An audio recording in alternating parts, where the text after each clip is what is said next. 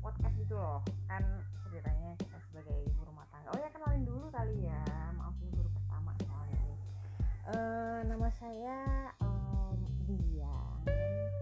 Jadi saya ini seorang ibu.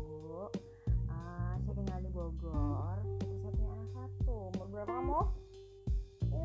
Dua ibu ngapain? boleh ngomong sendiri.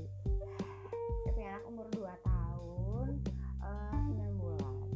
Nah sebenarnya eh, gimana ya kalau misalnya sebagai ibu rumah tangga tuh kadang-kadang nggak punya teman gitu loh.